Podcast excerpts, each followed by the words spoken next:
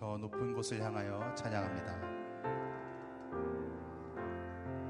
저 높은 곳을 향하여 날마다 나아갑니다.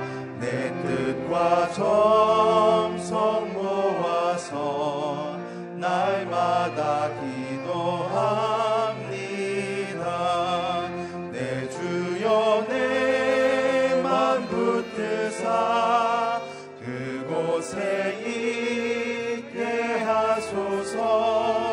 그곳은 빛과 사랑이 언제나 넘치옵니다. 괴로움과 죄가 있는 곳 나 비록 여기 살아도 빛나고 높은 저곳을 날마다 바라봅니다. 내 주여 내 맘 붙드사 그곳에 있게 하소서. 그곳은 빛과 사랑이 언제나 넘치옵니다. 의심의 안개 거치고 근심의 구름 없는 곳 기쁘고 참된 평화가 거기만 있사옵니다. 내 주여 내 맘 붙드사 그곳에 있게 하소서. 그곳은 빛과 사랑이 언제나 넘치옵니다. 험하고 높은 이 길을 싸우며 나아갑니다. 다시금 기도하오니 내 주여 인도하소서. 내 주여 내 맘 붙드사 그곳에 있게 하소서. 그곳은 빛과 사랑이 언제나 넘치옵니다. 내 주를 따라 올라간 저 높은 곳에 우뚝 서 영원한 복락 누리며 즐거운 노래 부르리. 내 주여 내 맘 붙드사 그곳에 있게 하소서. 그곳은 빛과 사랑이 언제나 내 주여 내 맘 붙드사 내 주여 내 맘 붙드사 그곳에 있게 하소서. 그곳은 빛과 사랑이 언제나 넘치옵니.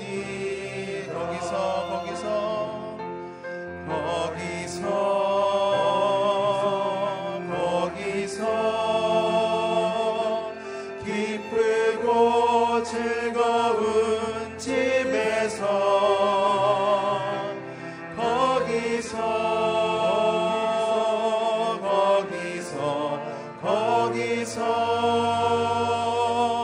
영원히 영광에 살겠네.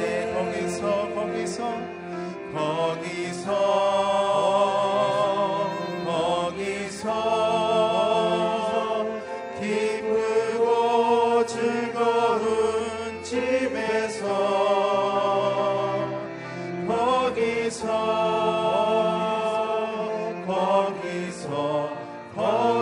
안에서 기쁘고 즐겁게 살겠네. 지금 예배를 위해서 함께 기도하며 나아갈 때 하나님 찬양의 고백처럼 우리의 마음이 하나님의 나라에 있게 하여 주시옵소서. 천국 소망을 품고 하늘 시민권을 가진 사람으로 살아갈 수 있도록 축복하여 주시옵소서. 특별히 하나님 오늘 말씀을 통하여 하나님 그 말씀으로 말미암아 우리가 위로받게 하여 주시고 하나님 아버지 또한 도전받는 거룩한 시간이 될 수 있도록 축복하여 주시옵소서. 오늘 여러분 자신을 위해서, 말씀을 위해서, 예배를 위해서 함께 기도하며 나가길 원합니다. 기도하겠습니다. 사랑하는 주님, 하나님 아버지 우리를 주님의 나라로 부르시길 원하는 그 하나님 아버지의 놀라우신 그 음성을 듣길 원합니다. 하늘 소망을 가지고 살아가게 하여 주시고 우리의 마음이 늘 천국 가운데 있도록 주님 영적인 시민권을 가진 인생을 살아갈 수 있도록 하나님 축복하여 주시옵소서. 그래서 하나님 이 세상 가운데 우리의 마음을 쏟는 것이 아니라 하나님의 나라의 사역을 위해서 언제나 헌신하며 주님 앞으로 나아가는 거룩한 은혜와 결단이 있도록 축복하여 주시옵소서. 특별히 오늘 말씀을 위해 하나님 앞에 나아갑니다. 말씀 가운데 능력 부어주시고 우리를 위로하시고 격려하시며 도전을 주신 하나님 아버지 놀라우신 은혜의 말씀이 될 수 있도록 축복하시고 기름 부어 주시옵소서. 사랑하는 주님 감사합니다. 오늘도 우리 가운데 천국 소망을 품고 하나님의 나라, 하나님의 시민권을 가진 사람으로 살아갈 수 있게 하여 주셔서 감사합니다. 하나님 그 거룩한 도전을 마음 가운데 품고 오늘 예배 가운데 나아갈 때 하나님 그 말씀이 우리를 격려하고 위로하며 도전하는 말씀이 되게 하여 주시고 그 말씀을 통하여서 다시 한번 우리가 새로운 힘을 얻어 살아갈 수 있는 거룩한 능력의 말씀이 될 수 있도록 축복하여 주시옵소서. 오늘 예배 가운데 함께 하실 주님을 간절히 소망하오며 거룩하신 예수님 이름으로 감사하며 기도드립니다. 아멘. 일부 새벽기도 나오신 여러분들을 환영하고 축복합니다. 오늘 우리에게 주신 하나님의 말씀은 요한계시록 14장 14절부터 20절까지 말씀입니다. 요한계시록 14장 14절부터 20절까지 말씀을 저와 여러분이 한 절씩 나눠서 읽도록 하겠습니다. 제가 먼저 읽습니다. 또 나는 보았습니다. 흰 구름이 있고 그 구름 위에 인자 같은 분이 앉아 있습니다. 그는 머리에 금 면류관을 쓰고 손에는 예리한 낫을 들고 있습니다. 그때 다른 천사가 성전에서 나와 구름 위에 앉으신 분께 큰 소리로 외쳤습니다. 주의 낫을 보내 추수하십시오. 추수 때가 이르러 땅에 곡식이 무르익었습니다. 그러자 구름 위에 앉으신 분이 그분의 낫을 땅에 던지니 땅이 추수됐습니다. 다른 천사 하나가 하늘에 있는 성전에서 나왔는데 그도 역시 예리한 낫을 들고 있었습니다. 또 다른 천사가 제단에서 나왔는데 그는 불을 다스리는 권세를 가지고 있었습니다. 그가 예리한 낫을 든 천사에게 큰 소리로 외쳤습니다. 너의 예리한 낫을 보내어 땅에 포도송이를 거두어라. 땅의 포도들이 무르익었다. 그러자 그 천사는 땅 위에 낫을 던져 땅에 포도를 거두어 하나님의 진노의 큰 포도주 틀에 던졌습니다. 함께 읽겠습니다. 포도주 틀이 도성 밖에서 밟히니 그 포도주 틀에서 피가 흘러나와 말들의 굴레까지 닿았고 흘러간 거리는 1600 스타디온이나 됐습니다. 아멘. 구원과 심판의 이중적 추수라는 제목으로 박철우 목사님께서 말씀 전해주시겠습니다.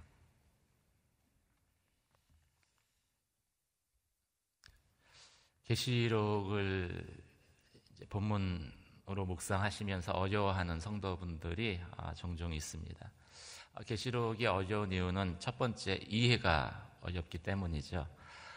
요한계시록은 주후 95년에서 96년 로마 황제 도미티아누스의 박해 시기에 쓰여졌습니다.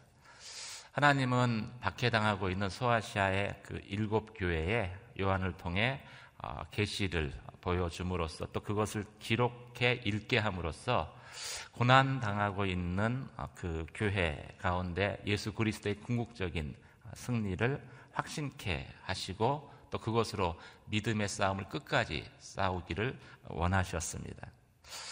그래서 이 계시의 내용들은 이중적인 시간을 배경으로 하고 있습니다. 가깝게는 현재 고난과 관련된 미래의 일들에 대한 계시이고, 또 이것이 궁극적으로는 마지막 심판의 때인 종말의 때에 대한 계시의 내용들이 되기도 합니다. 현재 핍박하고 있는 그 권력자가 눈앞에 있기 때문에 이 계시의 내용들은 당시의 묵시 문학의 형태를 빌어서 상징과 은유를 통해 기록을 했습니다. 그래서 오늘날 우리가 이 계시록을 보면은 이해하기 어렵다라고 생각하게 되는 것이죠. 두 번째, 계시록을 읽을 때 어려운 이유는 이 심판하시는 하나님에 대해서 갖는 이 정서적인 어려움 때문입니다. 우리에게 익숙한 그리고 받아들여지는 하나님의 모습은 구원자의 모습이시죠. 그런데 이 계시록에 나타나는, 묘사되는 하나님은 자비 없이 심판을 행하시는 그런 하나님의 모습입니다. 그래서 그 하나님을 우리가 이렇게 쉽게 이렇게 받아들이려고 하지 않는 그러한 경향이 있는 것입니다. 하지만 성경은 예수님의 초림이 세상을 구원하기 위해 오신 것이라면은 예수님의 재림은 세상을 심판하기 위해 오신 것이다 라고 분명하게 말씀하고 있습니다. 예수님은 구원자이시면서 동시에 심판자 되시는 것이지요. 우리가 이 예수님의 모습을 성경에 기록한 그대로 받아들일 때 또 우리의 신앙도 건강하게 될 것입니다. 먼저 14절 말씀을 한번 같이 읽도록 하겠습니다. 14절 말씀 같이 읽겠습니다. 시작. 또 나는 보았습니다. 흰 구름이 있고 그 구름 위에 인자 같은 분이 앉아 있습니다. 그는 머리에 금면류관을 쓰고 손에는 예리한 낫을 들고 있습니다. 사람들은 보고 싶은 것만을 보려고 하는 그런 경향이 있습니다. 우리가 예수님을 볼 때도 이것은 그대로 적용됩니다. 오늘 본문 말씀 가운데 요한은 예수님이 승리의 금면류관을 쓰고 예리한 낫을 들고 계시는 모습으로 묘사를 하고 있습니다. 금면류관을 쓰고 계시다라는 것은 이 승리자 되셨다라는 의미이죠. 왕이신 예수님에 대한 묘사입니다. 하지만 예리한 날카로운 낫을 들고 서 계시는 그 예수님, 심판하시는 하나님의 모습이죠. 근데 이 날카로운 낫을 들고 계시는 예수님의 모습은 뭔가 우리에게 익숙하지 않고 또 심정적으로 거부감을 갖게 되는 모습이기도 합니다. 사랑의 하나님에 대해서는 모든 사람이 거부감을 갖지 않습니다. 이것은 성도나 또 믿지 않는 사람이나 마찬가지일 것입니다. 제가 대학 때 한 선배를 전도를 했는데 교회를 다니다가 어느 날 이 선배가 저에게 교회를 다니지 않겠다라는 거예요. 이유를 물어보니까 교회에서 설교를 들었는데 이 출애굽 배경에서 이제 이스라엘 백성이 가나안을 정복하는 그런 내용입니다. 근데 보면은 거기에 그 어린아이까지도 다 진멸하라라는 그런 하나님의 명령이 나오는데 어린아이가 무슨 죄가 있느냐는 거예요. 그런 무자비한 하나님이면 나는 믿을 수 없다. 그래서 교회 다니는 것을 그냥 멈춰버리더라고요. 성도들 또 믿지 않는 모든 분들 다 똑같이 자신에게 유리한 대로의 하나님의 모습을 어쩌면 재단을 하고 그것만을 받아들이려고 하죠. 그러다 보니까 용서하시는 하나님, 또 언제든지 나를 이렇게 받아주시는 그 하나님, 그 하나님은 항상 따뜻한 밥입니다. 항상 환영을 받아요. 그런데 죄를 벌하시는 하나님은 항상 찬밥이에요. 하나님이라고 그것도 하나님의 모습이라고 인정은 하지만 이게 뭔가 좀 이렇게 거부하고자 하는 그런 경향이 있는 것이죠. 하지만 성경은 분명하게 예수님을 구원자이시면서 또 심판자라고 말씀하십니다. 사실 심판하시는 그 하나님이라는 말은 오늘 본문 말씀 가운데 이 농부라는 말과 같은 의미이죠. 농부가 낯을 들어 추수하는 것은 자연스럽고 또 당연한 일입니다. 마찬가지로 예수님이 이 세상에 대해서 또 우리의 행위에 대해서 하나님이 우리 가운데 베풀어 주신 그 은혜에 대해서 추수하시는 것은 심판하시는 것은 너무나 당연하고 자연스러운 것이다 라고 저희가 받아들여야 되는 것입니다. 낯을 들고 서 계시는 예수님의 모습, 이 모습은 또 한편으로는 그 예수님께서 얼마나 우리의 삶 가운데 열매 맺기를 기대하시는가 하는 그 하나님의 마음을 저희 가운데 잘 표현해 주고 있습니다. 예수님이 공생의 가운데 좀처럼 화를 내시지 않는데 왜 열매 맺지 못하는 무화과 나무를 향해서 그토록 저주할 정도로 화를 내셨겠습니까? 열매라는 것은 너무나 중요하기 때문이죠. 오늘 본문의 말씀 가운데 농부는 추수 때를 잘 알고 있습니다. 농부는 추수 때가 되면 땅의 곡식들이 무르익을 때, 추수 때가 되어서 무르익을 때 들고 있던 낫을 땅에 던지십니다. 이 추수의 때가 농부가 곡간에 걷어들일 알곡 그리고 가라지를 구분하게 되는 때입니다. 우리의 인생에도 이처럼 하나님이 정하신 추수의 때가 있다라고 성경은 말씀하십니다. 내가 이 땅에서 참 알곡과 같은 믿음의 삶을 살았는지, 아니면 교회는 출석했지만 참 겉은 똑같이 믿음의 사람처럼 행동했지만 참 세상적인 것을 쫓아가고 열매 없는 삶을 살았는지에 대해서는 이 추수의 때에 다 구분되어진다라는 것이죠. 이 말은 우리가 이 땅에 살면서 열심히 추수하고 그래서 추수할 때의 알곡을 거둬들일 수 있게끔 믿음의 삶을 살 것을 다시 한번 저희에게 도전하고 있는 것입니다. 사실 열심히 씨를 뿌린 그러한 일꾼에게는 추수의 때가 이 심판의 때, 두려움의 때가 아니라 사실은 은혜의 때입니다. 왜냐하면 그동안 수고하고 애쓴 것에 대해서 하나님께서 착하고 충성된 종이다라고 칭찬하시고 인정하시고 또 그 모든 수고에 대해서 보상해 주시는 그러한 때이기 때문이죠. 사랑하는 성도 여러분, 추수할 때 기쁨으로 주님을 맞이할 수 있는 그런 저와 여러분이 되시기를 주님의 이름으로 축원합니다. 그때 기쁨으로 맞이할 것인가 두려움으로 맞이할 것인가는 내가 오늘 믿음의 씨앗을 뿌리느냐 뿌리지 않느냐에 달려있다라고 성경은 말씀하고 있습니다. 오늘 하루도 믿음으로 씨를 뿌리는 저와 여러분 되시길 주님의 이름으로 축원합니다. 19절 말씀을 한번 같이 읽겠습니다. 19절 20절 말씀 같이 읽겠습니다. 시작. 그러자 그 천사는 땅 위에 낫을 던져 땅의 포도를 하나님의 진노의 큰 포도주 틀에 던졌습니다. 포도주 틀이 도성 밖에서 밟히니 그 포도주 틀에서 피가 흘러나와 말들의 굴레까지 닿았고 흘러간 거리는 1600 스타디온이나 됐습니다. 내가 원하든 원치 않든 또 믿든 믿지 않든 하나님의 심판의 때는 반드시 임하게 될 것입니다.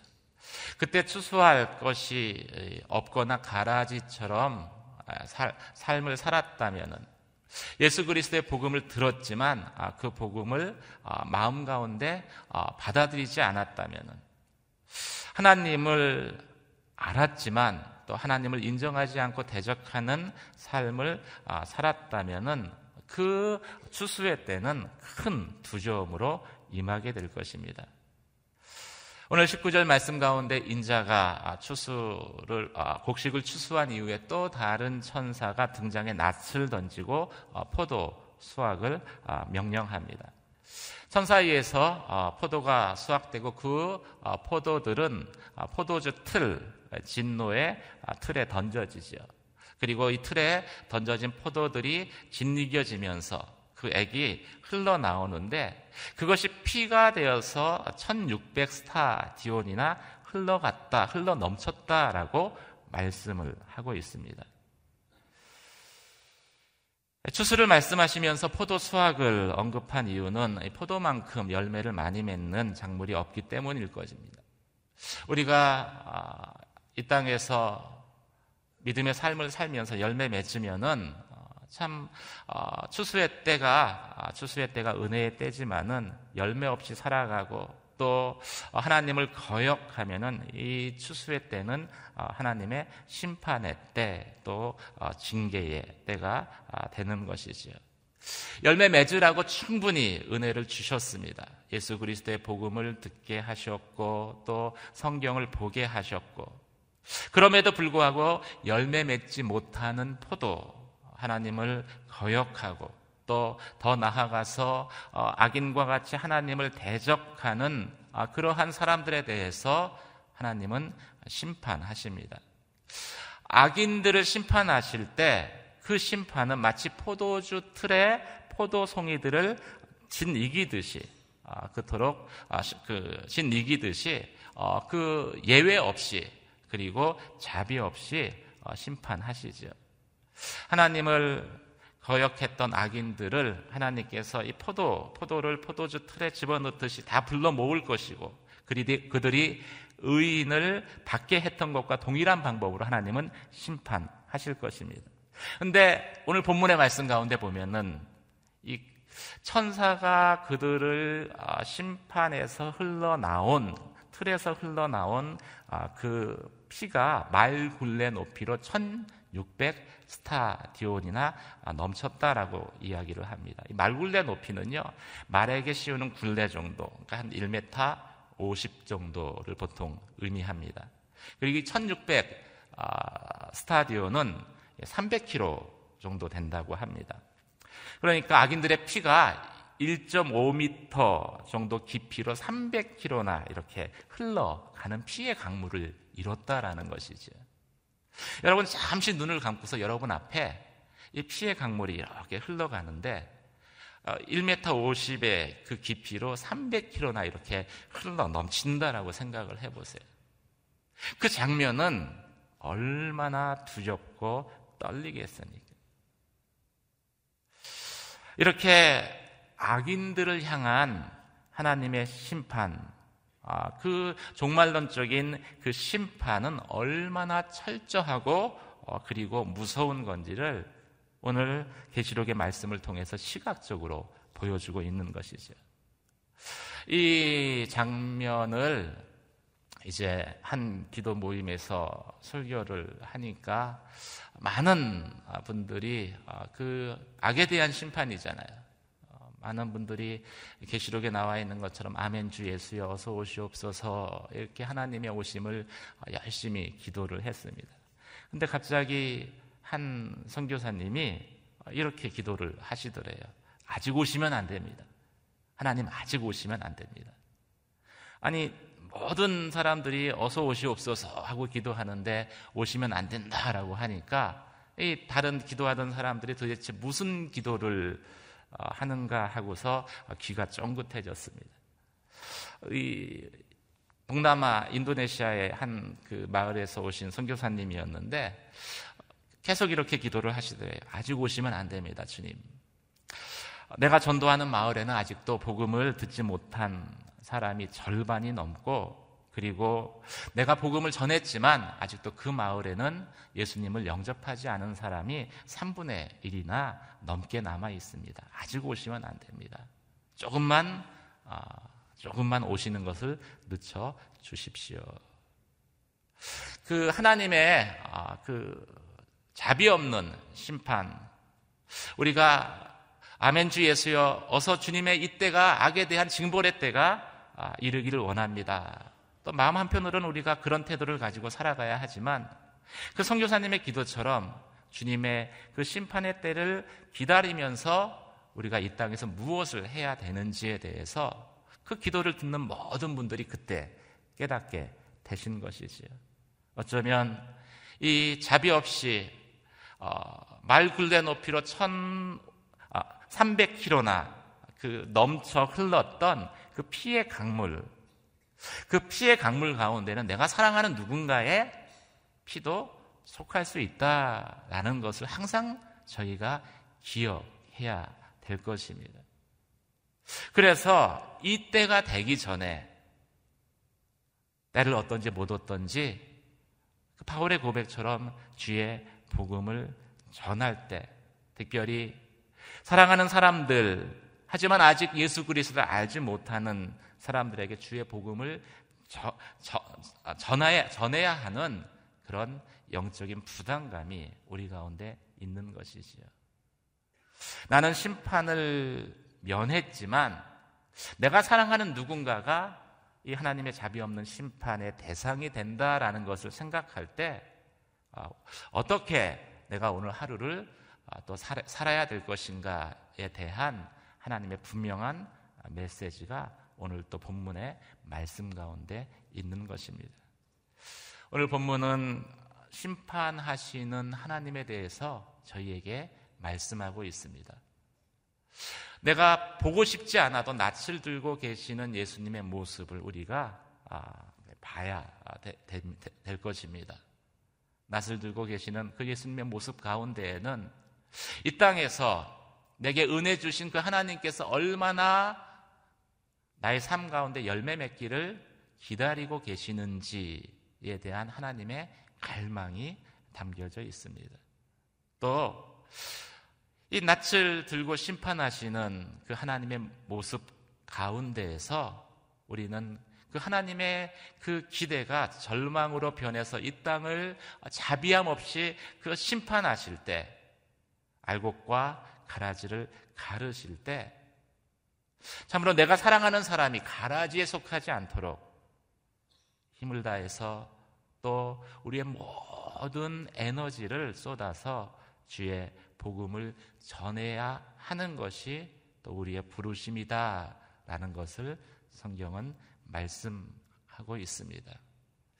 사랑하는 성도 여러분, 심판하시는 하나님을 낯을 들고 계시는 그 예수님을 어려워하기보다는 참으로 기쁨으로 그 주님을 맞을 수 있도록 오늘 하루를 살아가시며 또 여러분 사랑하는 모든 사람에게 복음의 씨앗을 뿌리는 그러한 저와 여러분이 되시기를 주님의 이름으로 축원합니다.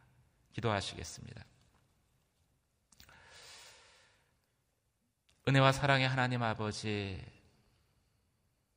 낯을 들고 계시는 그 주님, 내 삶 가운데에서 내게 주신 그 은혜가 족하다고 말씀하시며 이제는 은혜로 인해서 열매 맺을 때가 되었다라고 말씀하시는 주님의 음성인 것을 고백합니다.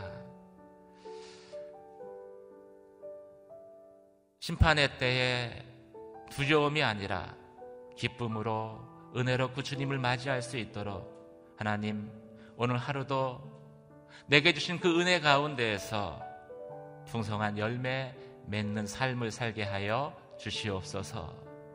그리고 심판의 때에 내가 사랑하는 그 누군가가 거기에 속하지 아니하도록 우리의 모든 힘을 다해서 마지막까지 주의 복음을 전하는, 복음의 씨앗을 뿌리는, 그래서 수수할 때 많은 열매들을 거둬들일 수 있는 그러한 삶을 오늘 하루도 결단하며 주님 앞에 나아가게 하여 주시옵소서. 오늘도 하나님 주신 은혜 가운데에서 열매 맺고 또 믿음의 씨앗을 뿌리기를 간절히 바라옵고 원하오며, 이제는 부활이요 생명 되신 우리 주 예수 그리스도의 은혜와 하나님 아버지의 크신 사랑하심과 성령의 감화, 감동, 위로, 교통, 충만케 하심의 역사가 낯을 들고 계시는 그 주님을 기쁨 가운데 맞이하기를 마음 가운데 원하며, 오늘 하루 내게 맡기신 믿음의 삶을 살며 믿음의 씨앗을 뿌리기를 원하는 사랑하는 당신의 귀한 성도들 머리외와 주의 몸된 제단 위에 복음을 위해 수고하시는 선교사님과 귀한 사역 위에 이제로부터 영원까지 함께 하시기를 간절히 축원하옵나이다. 아멘.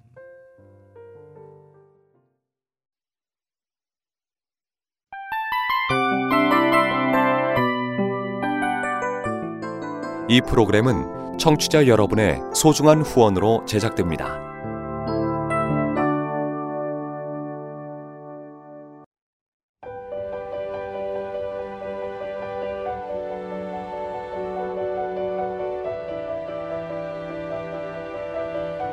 세상에는 수많은 교회들이 있지만 더 깊이 있는 말씀 강해를 찾기 위해 크기로만 교회를 선정하지 않습니다.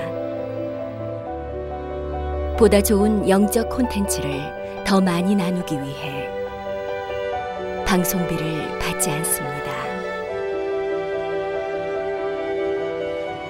1년 365일 복음만 전하고 싶어서 우리는 광고를 하지 않습니다.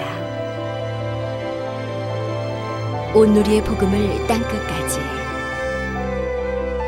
땅끝까지 CGN TV와 함께 땅끝 선교사가 되어주세요.